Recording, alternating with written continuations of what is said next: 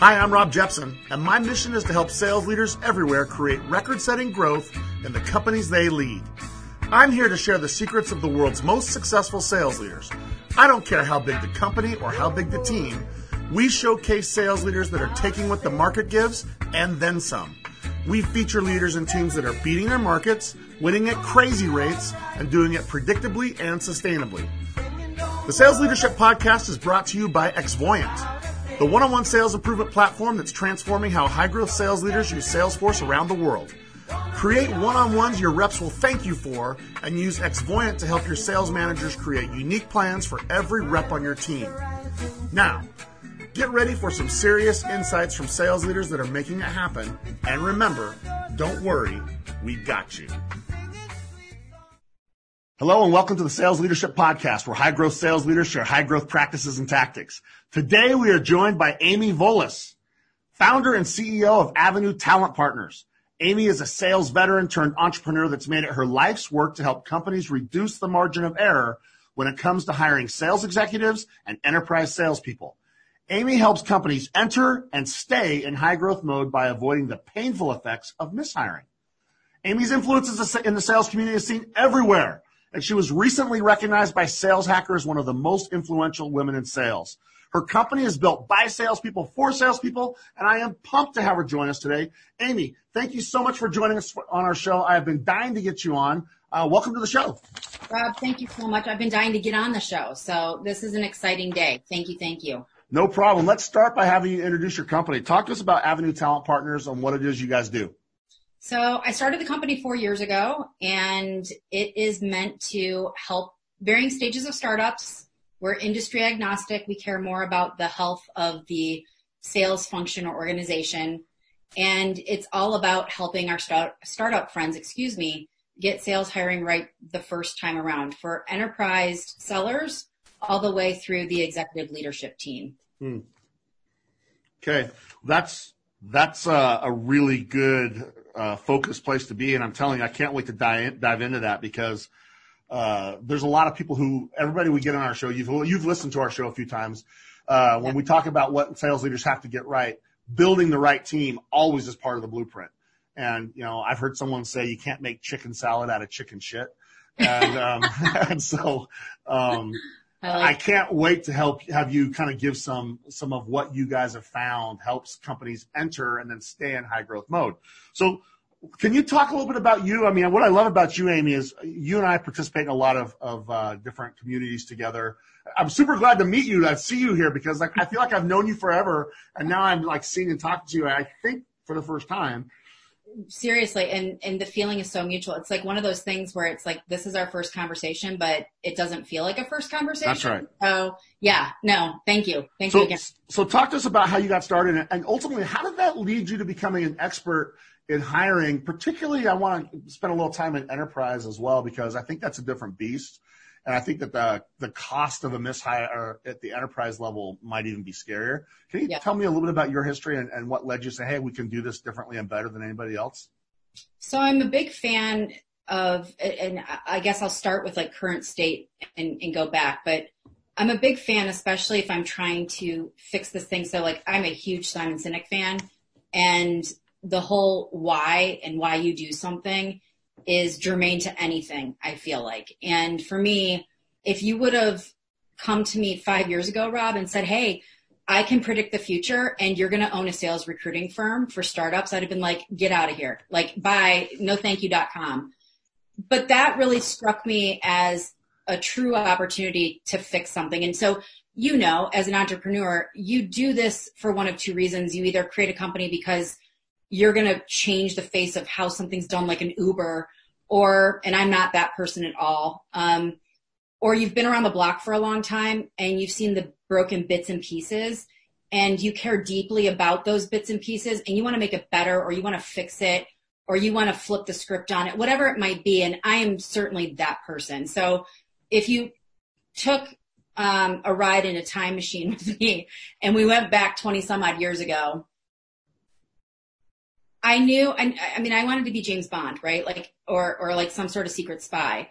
I didn't think I'd be in sales and I thought that sales was icky. And, um, I did care a lot about people though. And I yep. get, I'm one of those people that gets a lot of energy from other people. Nice. So I could talk to people for 14 hours in a row and be like, Hey, who, what, where's the next conversation where most people just need to disconnect? That's just not my jam. And so I started out as a tech recruiter, which I can't even imagine because I don't speak that language at all these days. And this was back in the late 90s. yes, I go that far back. Hey, it's all right. You're you're you're you're not you're you're you're in my era right now, so that's great. Generation X for the win. Yeah. Um, so yeah, I know, right? Cheers, cheers that's it up. Right. So when I think about that, um, this was before like the word startup was even used. I was with a tech company and we were doing really well, and I learned a lot of lessons as a recruiter because the account that I was recruiting for was one client, and it's where 98% of our business was. Wow. And all of a sudden 9-11 happens, yep. um, the dot com bubble happens, and I survived multiple layoffs. And this was. So nothing I, scares you anymore, right? I know, right? I mean, I've been through two recessions. So yeah, no, I'm like, bring it. Um, but when I think about that time, and I look back on that so fondly because some of my best friends to this day came from that place. And we were doing such great business and it was really unfortunate that um, we put all of our eggs in one basket from a sales perspective. And that that has always struck a chord. Like your pipeline is always important. Yep. Uh, but the ceo who we loved and adored and all of us would have taken a bullet for sat me down and he's like amy i love you. You've survived all these layoffs but there's nothing left for you to recruit for. And if you want a job you get out there and you start selling nice well i mean i loved this company i loved this guy what am i going to do and it was all enterprise sales so here i am this puppy knocking on the doors of companies at the time, MCI and Walgreens and, you know, like these huge, huge, nice. huge brands. And I had no playbook. I had no training. I was scared out of my mind about losing my job and not being part of this company that I loved so much. And I just had to figure it out. And I fell in love at the same time. And I learned a lot of lessons, especially like this pipeline thing that I'm talking about. So that's where it started. And it uh, led me to the startup world that is my second business love. And I spent a bunch of time in and around the recruiting talent acquisition space. Um, always enterprise sales. So that is my first love, sales leadership. And, um, you know, kind of somewhere in between those two roles because when you're at a startup, you kind of do everything, right? And yeah. so lots of lessons learned, lots of mistakes I made, lots of mistakes I saw others making, lots of calls from recruiters that I would get, um, watching internal recruiting, get it right, get it wrong. And when it came to me starting the company in 2015 and I challenged myself that if I was going to do it, I started a company in 2008. We'll leave that where that is because that was the second recession that kicked my butt. Yep. And, um, I had to step away from that business because of the economy. The business that we were in was tied directly to healthcare, tied directly to the auto industry. And those were two big topics that weren't going so well at that time. So all of that culminated into needing, needing to step away, but knowing that I wanted to do my own business. And so flash forward and here I am and loving sales and loving startups and seeing a true opportunity to, to make recruiting better because I know firsthand when you get it wrong, that pain that you feel. I've been on both sides of that coin. And so here I am. Um, and I, I am very passionate and outspoken, as you know, about challenging companies to think about it differently. The status quo is not okay and it needs to change. And that's why I'm here.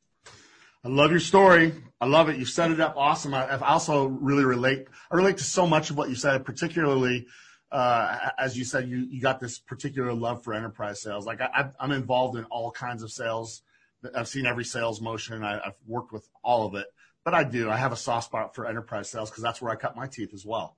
And uh, so it's good. So let's let's get into it a little bit. Like you mentioned it, the way you talked about your story, uh, the effect of mishiring, it, it, the cost of a bad hire. There's so much data around that, and I, I read it. I haven't done my own data, my own study on that. I've just seen it. You know, especially in the young uh, area, when you start hiring your first people, you got to hire right. You hire the wrong people, and and it's expensive because you know in some jobs you can find out really fast if you got the wrong person but when you're talking about an enterprise sales cycle that you say well it's a long sales cycle you're longer in your patience than you might be with other people and sometimes the, the effect of mishiring is way more expensive than it needs to be. Can we start talking about that for a second? Why is hiring so hard to get right? Because I think um, most, and this comes from my lens of startups, right? I, I also think it applies to companies outside of the startup realm. But I was fortunate enough in my sales career that I did all of the jobs, like this over segmented thing. And yes, I am of that camp that I think sales is over segmented. I think that's part of the problem where we've split it up too much and nobody really understands any one of those roles of how it um, dovetails up to the buyer journey. And that is where recruiting starts in my mind of like, why are you hiring? What exactly is happening in your business? What does your buyer really need? And what most do is, I just need to hire salespeople, right? There's like zero intentionality of what does sales mean to us? Is it SMB? Is it mid market? Is it enterprise? Um, you know, I, I was my own SDR. I was my own customer success person. I was my own enterprise seller. And I am so thankful that I had to do all of those things because it does lead into my own process of why we help our clients get it right. But that's not a plug. It's really about shooting from the hip and thinking that all salespeople are created equal. It's like not all companies are created equal. Mm. And um, the number one thing, so I get brought in to do one of two things. I get brought in because this isn't somebody's first rodeo and they really want to get it right, or I'm cleaning up a mess. And it's usually cleaning up a mess if I'm being 100% honest here. And the mess is, you know, we, we were advised by our board or we used our network. We had some introductions. These people came strongly recommended and they were successful in their sales career. So why wouldn't we hire them?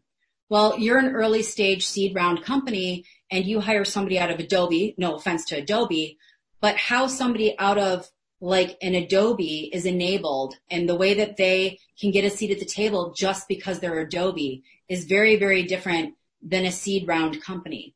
That's one reason. When I'm thinking about enterprise sales, people will think, you know what? We've gotten some leads from these big brands and that equals big bucks let's just spin up an enterprise sales function. And you know what? We're going to do this and in six months, we'll have a fully loaded pipeline. Everything will be great and we'll be successful. It takes at least 18 months to build that out. And so I think it's like perception versus reality. And we're mm. living in this world of, I heard it. I went to a conference. Somebody told me my board says it. My VC says it. This other company is doing it. And in my opinion, that's really great perspective but that doesn't mean that's your reality. And so people are just kind of like, it's like the sheep syndrome, as I call it. Like they're following everybody else instead of paying attention to what their business demands are yeah. and figuring out what's right at their stage with what they're doing and why they need what they need. And more importantly, what their buyer demands. Because at the end of the day, Rob, it doesn't matter what you and I say or anybody else says. It's what your buyer says because they hold the keys. Hmm. So I, I buy what you just said. I, I, I've seen that myself.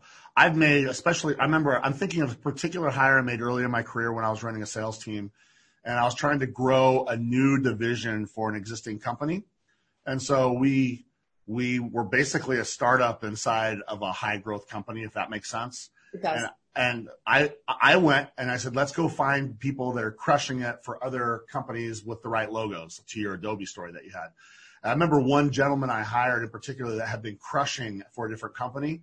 And when I brought him in, he was unable to act like a startup. He was unable to just go get stuff. He, if he didn't have all of the tools and all of the enablement stuff and all of these things, and he, he wanted at least two people doing lead gen for him and all of this kind of stuff, like he, he wasn't able to do the job. And, uh, and so I, I think that's really insightful as we're starting to talk about how do we scale teams is are the people matching the stage of growth that we're in? And, and I think that might be a very common mistake. Do you, do you see that happening a lot? I 100% do. The last two searches that we did were replacing the incumbent executive leader. And, um, and in both cases, twice. This was their second mishire inside of, in each case, less than three years.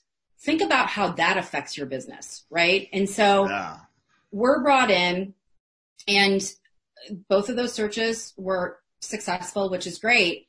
But the big takeaway for each one of those was from the standpoint that the each person that they hired came from a referral. So they automatically felt like this must be great. Like a referral is great. It's an introduction. It doesn't mean that that's good for you. It's like a blind date. I could hook you up with my best friend, but she may not even be your type or you're not aligned with what, what, you know, is important to you. So it's a great introduction. It's a warm introduction, but it doesn't mean that it's okay for you. And the common theme here was they were, while each one had been in the startup community, it had been a long time since they had been in the startup community.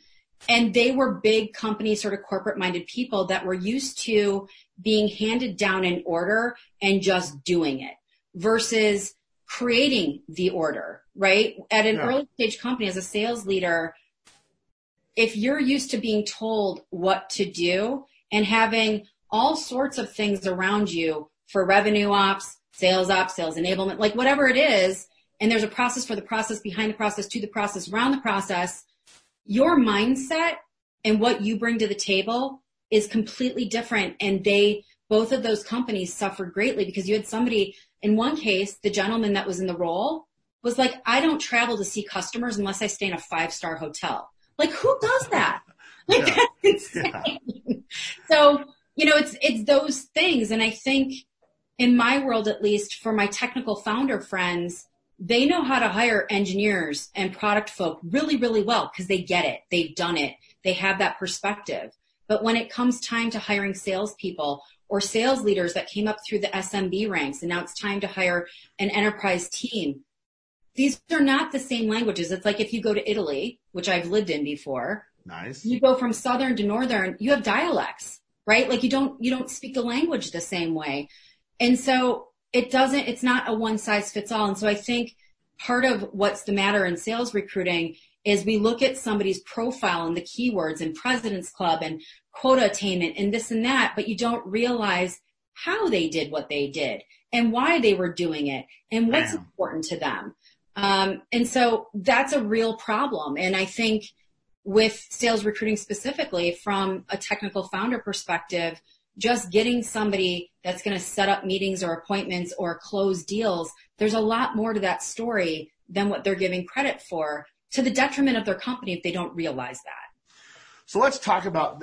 I, I, just wrote down a whole bunch of good notes from what you just said, and you, have prompted another question that I want you and me to kick around, Amy. So I'm I'm putting myself in the shoes of people that are listening right now. So they're stuck in traffic, or they're on a treadmill, or they're whatever. They're walking the dog. They're they're listening to us talk about building teams. Yep. And we just got done saying we have to hire people for the stage that our company's in right now. So how do you balance hiring for where you are versus hiring for where you want to be? Um, I mean, that's is that a yin and yang? Is I mean, how, how do you balance that? Because you don't want to just get stuck in where you are. You want to make sure that you're setting yourself up to have growth because our show's about getting into and staying in high growth mode. How do you balance those two things? I think to grow, you have to slow it down a second. And slowing it down a second is understanding what truly do the next 18 to 24 months look like. Anything more than that is foolish to plan for because things change, especially in startups. And so I always hated that interview question where it was like, where you see yourself in five to 10 years? In this landscape, nobody knows where they see themselves in five to 10 years. And I'm a big fan of planning, right? Like there's that Benjamin Franklin, Franklin quote of, if you plan to fail, you, you fail to plan. Or if you, you know, right. Plan, plan I, fail to plan, you plan to fail. Yep. Thank you. Yes, yes. yes. Total butcher job, um, which I'm known for. So, you know, there's, there's that whole thing of, yes, you could be in high growth mode, but what does the next road ahead look like? And I think when it comes to sales leader, the person that you hire today, right, is going to be different than when you get, let's say today is you want to get to 15 million and you're at 5 million today. That person is going to look completely different than when you're at 100 million. And chances are it's not going to be the same person. And that's okay. It doesn't mean that it has to be disaster. It doesn't mean that you have to lose them. It means you have to set the right expectation of we'd love to help you grow into the role. Maybe you're suited for it. Maybe you're not. If you've never done it before, how in the world do you think you're going to get there?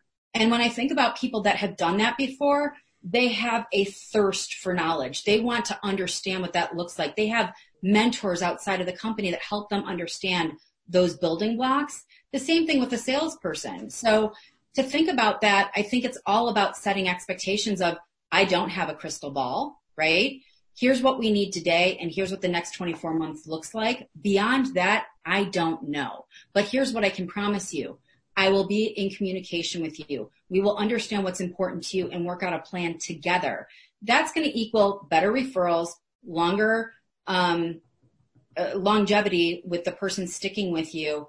It, it, it fosters that internal growth than trying to figure out and putting the wrong person in the job and over promising and under delivering. That's where that big churn cycle starts happening. All right. I get that. I buy that too. So, so there's a ton of questions that I have. I can't, I, I don't think we're going to be able to get into everything because I got, I got a million questions. I feel like I'm in a wind tunnel with things because I think this topic of team building and, and getting the right people on the bus is so big. I, I, I do think that as long as you hire good people, then then the leader can come in and say, "I'll make them better." But still, you've got to get these right people so they at least are moldable. I don't know the right place to start. Uh, maybe it's it's timing. Like when should a sales, when should a company know it's time to get a, v, a head of sales? When should a company know it's time to scale salespeople? Do you, is there one more important than the other? I mean, leadership, but then scaling people around around inside the team timing of either of those. Pick one of those. Let's talk about that because they're both on my mind right now. Yeah. So, I mean, I think timing is everything, right? Okay. And about the right time, right person, right job. In my mind, that's how I kind of break it out. And I don't think that there's one set answer, Rob. Like I don't okay. think that Fair. It's like a plug and play thing. I think it really, from a startup perspective, I love it when the founder has been involved in the sales process because they get it. They understand the buyer journey. They're going to be able to understand um, what makes sales tick. They're not just going to be shooting from the hip. That's like music to my ears because I vet my clients as much as I'd vet anybody I'd bring their way. I try to understand, do you have perspective of the task at hand? And I start looking, I always say like look for the tells, right? And I mm-hmm. don't even play poker, but I'm always looking Should. for the tells. I have a terrible poker face. So you know, but when you look for the tells, that helps you understand like what's happening. And, and I'm a big fan of a scorecard. So it's like, what are the symptoms that are occurring in the business that lead to it's time to hire? One thing I cannot stand that happens, and it is detrimental to companies, is you get around to funding and the very first thing that you think you need to do is go out and hire a bunch of people. And then all of a sudden, six months later, that team is completely wiped out because your product market fit wasn't there or whatever the case of the matter was. And now you've got a really bad brand reputation. So it's going to hurt you to hire. You've got a bad can or um, client experience. They're talking about it on G2 Crowd. You've got terrible Glassdoor reviews. We're living out loud in a digital age. That's going to come back and hit you like a boomerang. So mm. when I think about timing, it's about are you able to sustain what you're doing in the near term? If the answer is no, what can you take off of your plate? Maybe that's sales hiring. Maybe that's not. Maybe that's a sales leader. The one thing I can tell you that doesn't work out so well is somebody that's doing sales and let's go to the startup again. It's like, okay, it's early stage sales. The founder's doing it. it's like, I need to hire a CRO. No, you don't. You sure don't. Um, and that's going to be too heavy duty of a hire and it's not going to work out. And that's the wrong time to bring somebody like that in. Maybe it's more like a sales director and not a fancy enterprise seller that uses that title, a yeah. true blue sales manager. Um, you know, so I think that there's a lot of different ways to skin the cat, so to speak. And I know people listening to this are like, I want you to tell me when I should do this. Yeah. I think it's about paying attention to your business and understanding what that looks like and are you able to keep up? And instead of hiring teams and teams and teams of people because that's what you do at this stage, that might not be prudent for your business. Your business tells you more than anything you and I could ever say on this podcast. I freaking love that. That's such good insight because I think that people lean towards overhiring. I, especially when they're in the growth mode. I, I, I sometimes feel like they're so headcount oriented that we get a growth number and we just think we got to hire our way there. I, I think that's part of why we have a turnover. The word I use is epidemic right now. Yeah. let's let's shift into that a little bit. I know turnover's high. I don't know what data you're seeing. Some of the stuff I saw is like it's in the high 20s, 26% of salespeople switch jobs. One of my You got 34? Okay. So I have a customer, one of my biggest customers right now, uh, a, a, company you would know very well, Amy. When they started working with us, it's because 36% of their sales team switched last year. Wow. 36% rules. So, so to me, that's an epidemic. It is. It Why? Is. Why are we facing this right now? Well, first of all, it's three times higher than any other kind of job. And enterprise sales is the number one job that tech companies are hiring for. So wow. you've got everyone wanting the same kind of person, but nobody can hang on to them. Like it's like there's it's like a double edged sword of ick, right? So yeah. um, I think first and foremost, I celebrate radical transparency and accountability and ownership. And that seems to be lost in the hiring process these days. And there's a lot of like, so recruiting and sales, they're not dissimilar. and you know how like in the sales community, everyone's talking about being personalized, being human. It's yep. the buyer journey. And I talk about that every day. I love it. it. It's absolutely what I stand for. Those same rules, they apply in recruiting. Hmm. And what happens is you've got a lot of pitching being done and very little dot connection of what's important to both parties. I think employers come from this place of like, you're lucky to be working here. And while that might be true and you're a great place to work, this is also somebody's career and you can't do your business without them. So it's kind of like a two way street.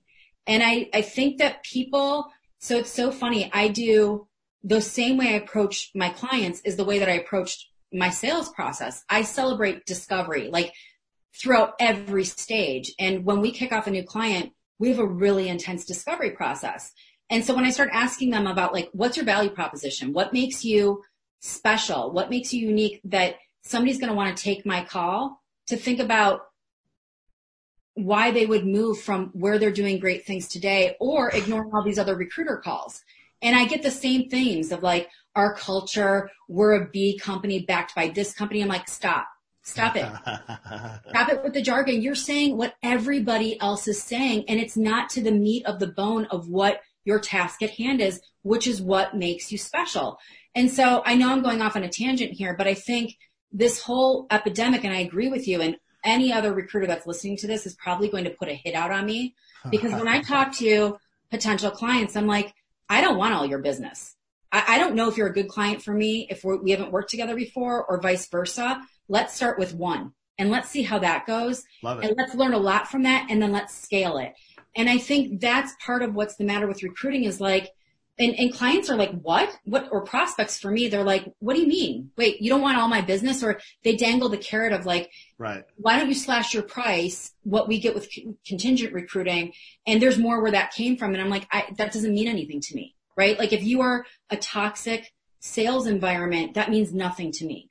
And so this is the whole point. And I know I sound like I'm Pollyanna and I seriously feel like I was Joan of Arc for this industry that I'm in but just calm down people and take one at a time, especially in the earlier days, learn from it, iterate, and make it great from there. It doesn't have to be, let's build out an enterprise sales function. Let's hire 10 people across the country because we overhired. Now there's not enough territory. Nobody's going to be successful. Like all these icky things happen.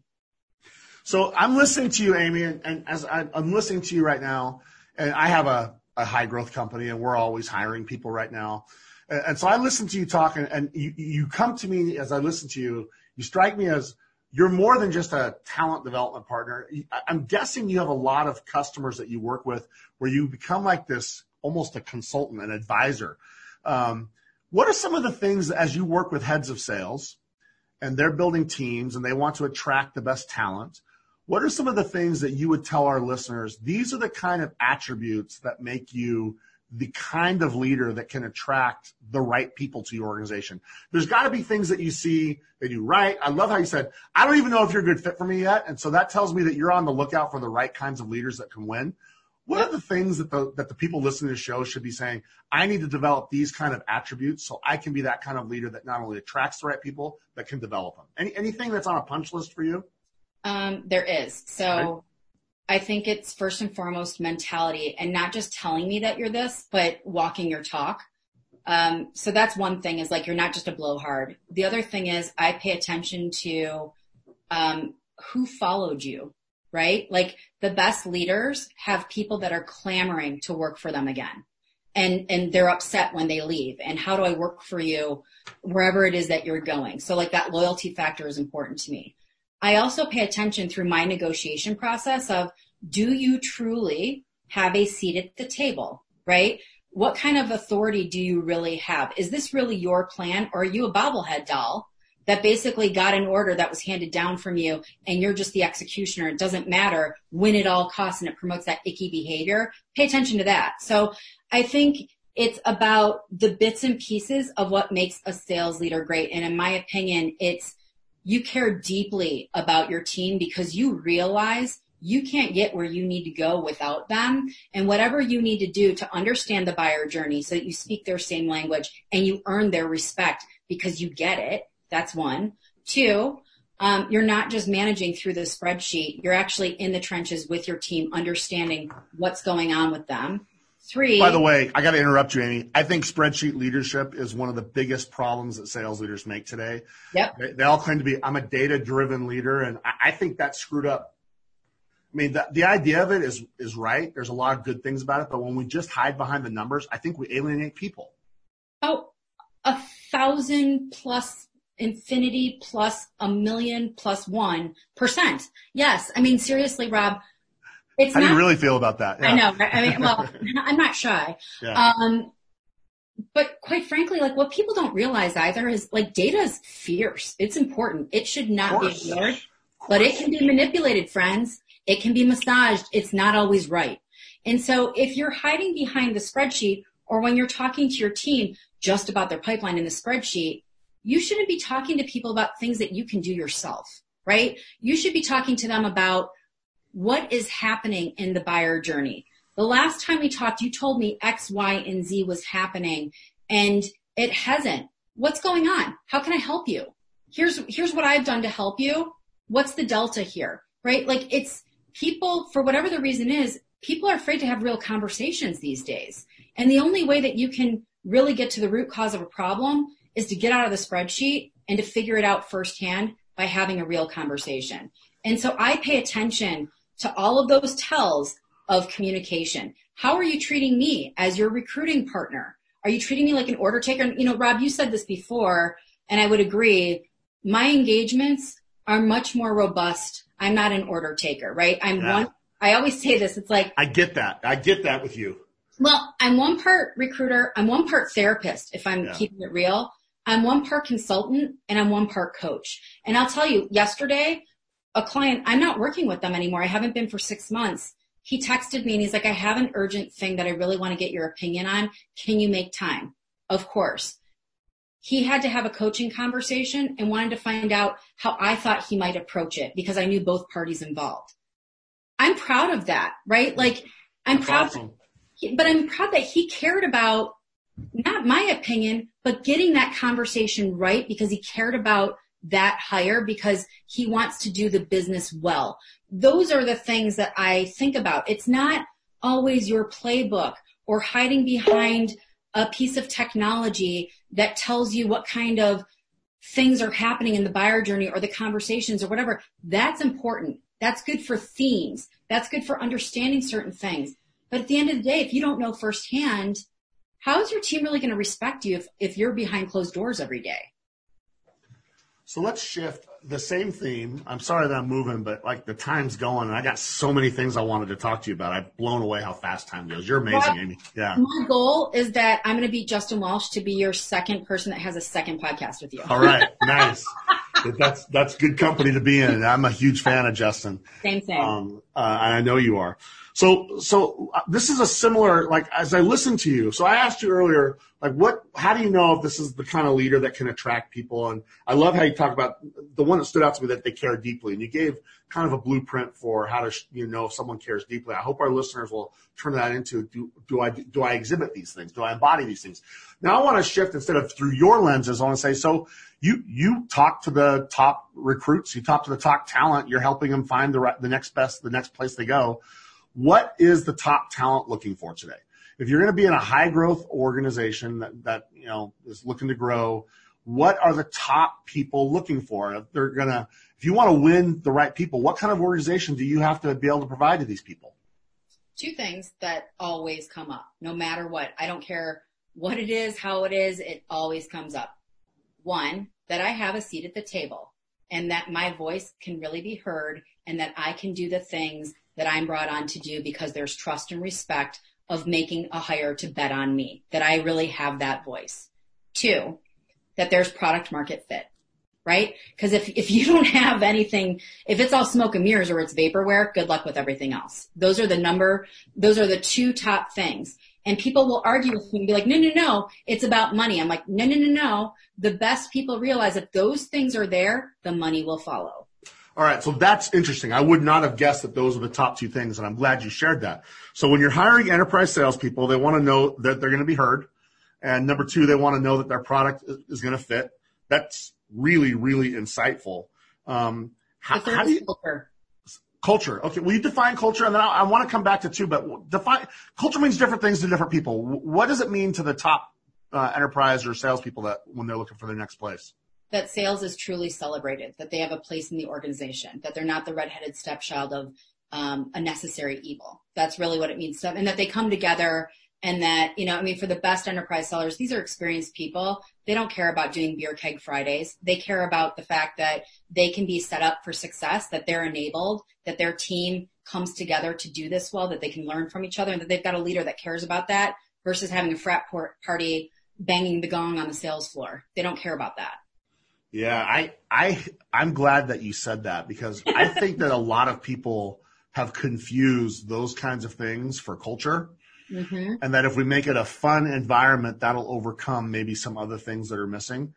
Yeah. So when these top people are looking for where they're going to go, okay, and that's who you are good at helping people get is the ones that will not be mishires, the ones that will contribute faster, the ones that you won't have to spend as much time developing. They'll still want development. We're going to get to that. Um, are there any things that like really are exhibit A, B, and C that will help show that culture is good, that it's more than just a, a frat house? Is, is there anything that's like a good thing for a sales? Again, I'm thinking of my listeners. They're saying, okay, so how do I demonstrate that when I'm talking to people? How, how do I demonstrate that? Because talk's cheap, right, Amy? Everyone's going to say we have a killer culture. How do they demonstrate it? It's by really peeling back the layers and having collaborative discussion within the interview process and making sure that you make time for them to answer their questions, even though they might be difficult questions to answer, or maybe you don't have all the answers. That's okay. But that you're popping up the hood and truly showing them what's underneath versus like pitching that. them. You know what? And that goes to the one of the first things you told me. I wrote it down: radical transparency. Yep. And uh, I, you know, I like that because people will be the, you know, what I found is if people anything that they that they hide, you know, if there's something they don't let me see in the interview process, it's because it's going to be a problem later on when I work there. Yep. And so I think that's a really, really uh, good piece of advice. I like that. That's that's awesome. Thank you. Well, one of the things that I do, like for example, before I ever get on a call, I do my diligence on people. And let's say their Glassdoor reviews are three stars. That's always a red flag for me of like, whoa. Uh, not only what is going on, but what are you learning from it? I Einstein's definition of insanity is not lost on me. Right, right. And if they can't answer it, or there's defensiveness, or there's something like, I know that there's a problem there. If they are super onerous of it, like we screwed up, we didn't know what we were doing. This is why we're talking to you. Like we, this, this has hurt us deeply. If there's like that radical ownership of extreme accountability of like we screwed up and we know that we're getting our rear end handed to us on Glassdoor, I can work with that, right? But here's what happens. And I tell them, I was like, so the reason I'm asking you this, and let's say like flash forward to our discovery process, we talk about it thoroughly because I, it's one of the very first things that I start sharing with candidates when we decide that it makes sense to talk about this because there's connective tissue versus just pitching jobs to people. Hey, you're going to do research. I've been in your shoes before. I care a whole lot about my career and I want to know what the real story is. First thing you're going to see is a three star Glassdoor review. Here's what the deal is. Here's how they're working to fix it people appreciate that, right? Like I'm not hiding behind something hoping that somebody doesn't do their diligence and then figures it out in six months. And then, you know, I'm part of that process of making, of, of making the wrong hire. Like that's just gross to me. And so I know it's hard to look inward and say, my baby's ugly in certain respects. Right. But that's what it takes to get the cream of the sales crop. Sales leadership and or enterprise sellers, these are experienced people. This isn't their first rodeo. The smartest ones know how to ask the questions to find out where the bodies are buried. And they don't expect perfection. They do expect that you've learned from something, that you can speak to it, and that you're going to be in it together to make it better together. That's what they expect. And if you can't do that, don't hire them. Okay. I love it. I love your candor. I love how straight to the point you are. I got three things and I got six minutes. Okay. We're going to go fast. Okay. Let's go. Speed dating with Amy Volas. Here we go. All right. Number one. Um, how important is your ability to develop people uh, when you're in the attraction process, when you're recruiting a salesperson? How, how important is your ability to help people grow and develop? Is that a big deal right now? Is it, I mean, where does that fall? It's a huge deal because it's one thing to get me it's another to help me be my best version of myself of where I want to go in my career with you. And if you can't do that, I'm going to go somewhere else after a certain period of time. Okay, As, so since it's a huge deal, how do you do it in the in the recruiting process? Oh, I think it's about. So I'm a huge fan of setting expectations early and often. Okay. My number one interview question is, "What's important to you?" And then I listen and I make note of that, and I use that from an onboarding perspective of these are the three things that you told me were most important here's what my plan is to address these th- three things. What do you think about that? Love it. Okay. That's the first one. Second one. I'm, I'm thinking now of existing leaders that are hiring salespeople for their team. Okay. Mm-hmm. In your experience, as you've done this, you know, this is what you do and you're arguably the best at. Uh, what are the most important things to hire for when hiring salespeople? When you're looking for salespeople, is there like a couple things that stand out that you think are the most important things to hire for? I'm a big fan of how somebody shows up and looking at all of those little bits and pieces. So you can tell me how great you are and that you went to President's Club and that you've done this and that and the other thing. But if you don't follow up with me, if you've got grammatical errors all over the joint, if you're arrogant, if you are treating me like you're window shopping, I'm not interested, right? So like the big thing is pay attention to the space between not just the shiny objects. It's the same thing for salespeople. Pay attention to the meat on the bone, not just the shiny objects. Stop chasing the hacks. Same thing with this. Love it. Okay, the last one is our rapid fire, and you already answered one of them, but we'll I'll still address it. Three questions really fast. You ready? Yep. Okay, biggest sales leadership challenge you see, and how do people beat it? Oh, the biggest Oh, that's a good one, Rob. I got you. This is good. Okay, I makes know. me happy. I know. You know what? This is a really good one, and I don't want to just shoot from the hip. I think one of the biggest challenges that sales leaders have is that they don't have a true seat at the table, right? Mm-hmm. They get caught up in the excitement of an opportunity, and then they realize they get there, and there's no budget that they were told that they were going to get or it's just a number that's handed down to them and they don't have any authority over it. And now they're super bummed out because they're just an order taker. How do you beat it? It's a tricky one. Sometimes you can, sometimes you can't. But to help defy the odds, I think A, you use a scorecard, right? Like I talk about this pretty much on every webcast, podcast, article I write. this is a common theme with me this is not dissimilar to dating, right? And it's really easy to get seduced by all the exciting, opportunistic pieces of what's being told to you. And sometimes the story that we start telling ourselves is not the reality of the situation. And every time somebody comes my way and they're like, you know what? I got it wrong. I'm like, well, what happened? And they're like, you know, I knew in the interview process, I just shoved it down. So not shoving it down and holding yourself accountable and having a scorecard to get it all out there. Like your decision criteria and what is the most important thing or things to you and making sure that you have questions for each one of those and that you can thoroughly answer those. If you are afraid to ask a question out of any of that, or you can't whiteboard it out, or you're not given the opportunity to do that, there is a big red flag. It's not foolproof, but it certainly reduces that margin for error. Really good, Amy. I love it. Okay, that's a good one. Number two, you've already answered. I was going to ask you what's your favorite interview question and what yours is, what's important to you. Is there a specific learning that you want to get from that though, more than just how you handle it? Is there anything specific you're looking for? No, I just want to understand them because if I can't understand them, how in the hell am I going to bring the right role their way? Be- beautiful, beautiful. Last one, leaders or readers. And I don't care if it's pages you turn or audibles you listen to or blogs you go to or podcasts, whatever.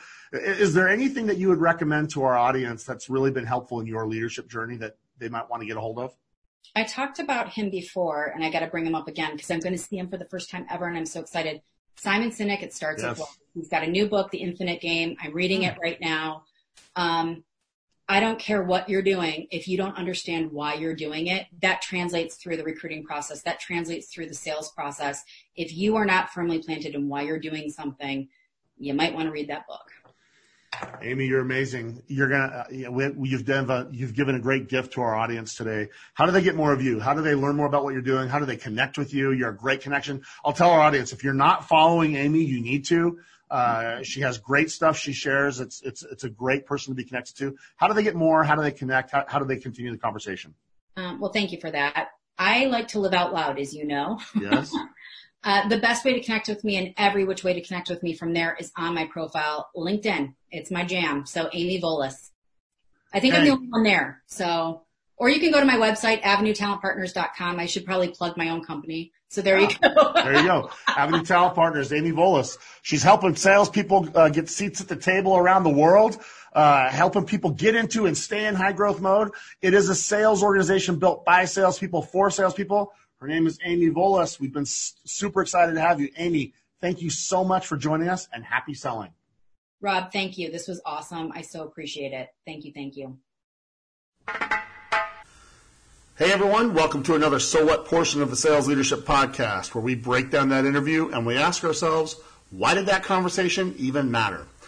And I'm a fan of Amy. I've been, I follow Amy. Uh, I, I, participate in a number of groups that she participates in. And I've been impressed with what she brings to the table to sales in general, but also specifically to her discipline and her area of expertise, and that's hiring and developing the very best teams. And I really, really think the timing is perfect because I believe that there's a sales leadership crisis right now. I believe that we have a turnover epidemic. I think there's a lot of reasons why so many people fail to hit quota. Uh, there, there's a lot of reasons that start with how goals are set and delivered, and, and, and it's multifaceted. But certainly building teams really fast and just trying to get butts in seats is a part of it. And I, I love her perspective that it starts with the idea that sales is sales, and that if someone's been successful one place, then certainly they'll be successful here. And, and I personally have experienced by the person, I'm the person who's made that mistake. Um, I shared that, that uh, example in the interview and in, in our conversation today. I would tell you that as you're entering high growth mode and as you're scaling to stay there, who you add is going to be really, really crucial. And, and it starts with who you add on the leadership side. Um, and, and I really like Amy's approach to building kind of a blueprint for hiring in a real purposeful way. And so I would challenge you to go back and listen to that. She, she gives a couple of really good nuggets. Here, here's a couple of them. First one, make sure that you know that they know why they were successful and how they were successful. It wasn't just that they were successful. They needed to know the why and the how and, and really take your time understanding that because um, some people just are fortunate to show up in a hot market with a great product and ride the wave. Other people, um, they are enabled and equipped uh, really well and they benefit from that. Uh, other people are very talented in other ways and they're able to connect and, and, and, and solve very specific problems and create roadmaps to the future state. But but I would want I would have a playbook. I would have a good understanding of what are the skills that it takes in order to be successful here, and be very careful that you hire people that fit that mold because they know why and how they are successful rather than just that they were successful. Amy talks about becoming very good at connecting dots rather than just pitching. And so I think that you can't connect the dots unless you know what the dots are first. And that's why I think that understanding the role and understanding the how and the why becomes so, so crucial. And if we're honest, I don't think that we spend enough time thinking about that. Um, and that's what will give you the ability to do what Amy says and hire people that care deeply about what they do. I, I remember writing that down. That was really a p- good piece of insight from her on making sure that you have, you are surrounding yourself with people that care deeply, whatever it is they do. Um, You know, I, I think that that's something that you can't overemphasize. You got to give a shit. And, um, and, and that will then make it easier for you to stop recruiting and start attracting. Because for people who understand the how and understand the why, for people that are uh, a good fit in the dot to dot game, for people that do care deeply, they will be on high alert for organizations that embody those same things. And if you're not attracting people and you're still like heavy slogging, uh, you know, tough sledding, trying to get people to come talk to you, it, that means you probably haven't figured that out yet. Uh, my experience has been when you get that figured out, you start to, to attract people. You become this magnet. Um, my good friend Ralph Barsi calls it firing off the, the bat signal and shooting that up into the sky. And so you should be attracting, not just recruiting. And she gave three things that would help you do that. Make sure people are heard and they're listened to. Make sure that you are uh, really focused on your product market fit. And, and ultimately, culture. And, and she had a great conversation on what culture is and is not. But really, that it's salespeople are truly celebrated and not necessary evils. So do those things, and you're going to find that you'll start attracting. The final piece that I really wrote down that she emphasized throughout this conversation was transparency is your best friend. If you're transparent to them, you can expect them to be transparent to you. And we shouldn't hide our warts. We, we should make sure that people come with their you know, eyes wide open. They know what we're great at. They know what they're hired to help us fix. Um, and I think that that if we do all of those things, then the best way you're going to be able to have a differentiator is if you can then, once you know you have a great fit, you can instead of pitching them on the company, you can really outline how you're going to help them become the best version of their self and develop faster under your leadership and as part of your program than if they go anywhere else. And I've found that she's right. That is the differentiator. People want to go where they'll be developed. They want to go where they'll be celebrated. They want to go where they're going to be able to grow and stretch faster than anywhere else. So reach out to Amy. If you don't follow her, start. If you haven't connected with her, do it. Uh, take your questions to her. She's a killer resource. She's awesome to work with. Uh, I'm grateful that we had her on. Uh, thanks to all of you for listening. Thanks to each of you for subscribing, getting lots of great suggestions and feedback. So grateful to the kind things that you've been saying about the show. Uh, please, please, please get out and give us those five star ratings. And as always, like we say every episode, don't worry, just execute because we got you. Thanks for joining us for the Sales Leadership Podcast, your weekly pipeline to the most successful thought leaders and rainmakers in sales. Make sure to check out additional episodes at salesleadershippodcast.com. The Sales Leadership Podcast is produced by Brian Jepson and is sponsored by Xvoyant, the modern sales leadership platform for Salesforce.com users. You can visit Xvoyant at xvoyant.com.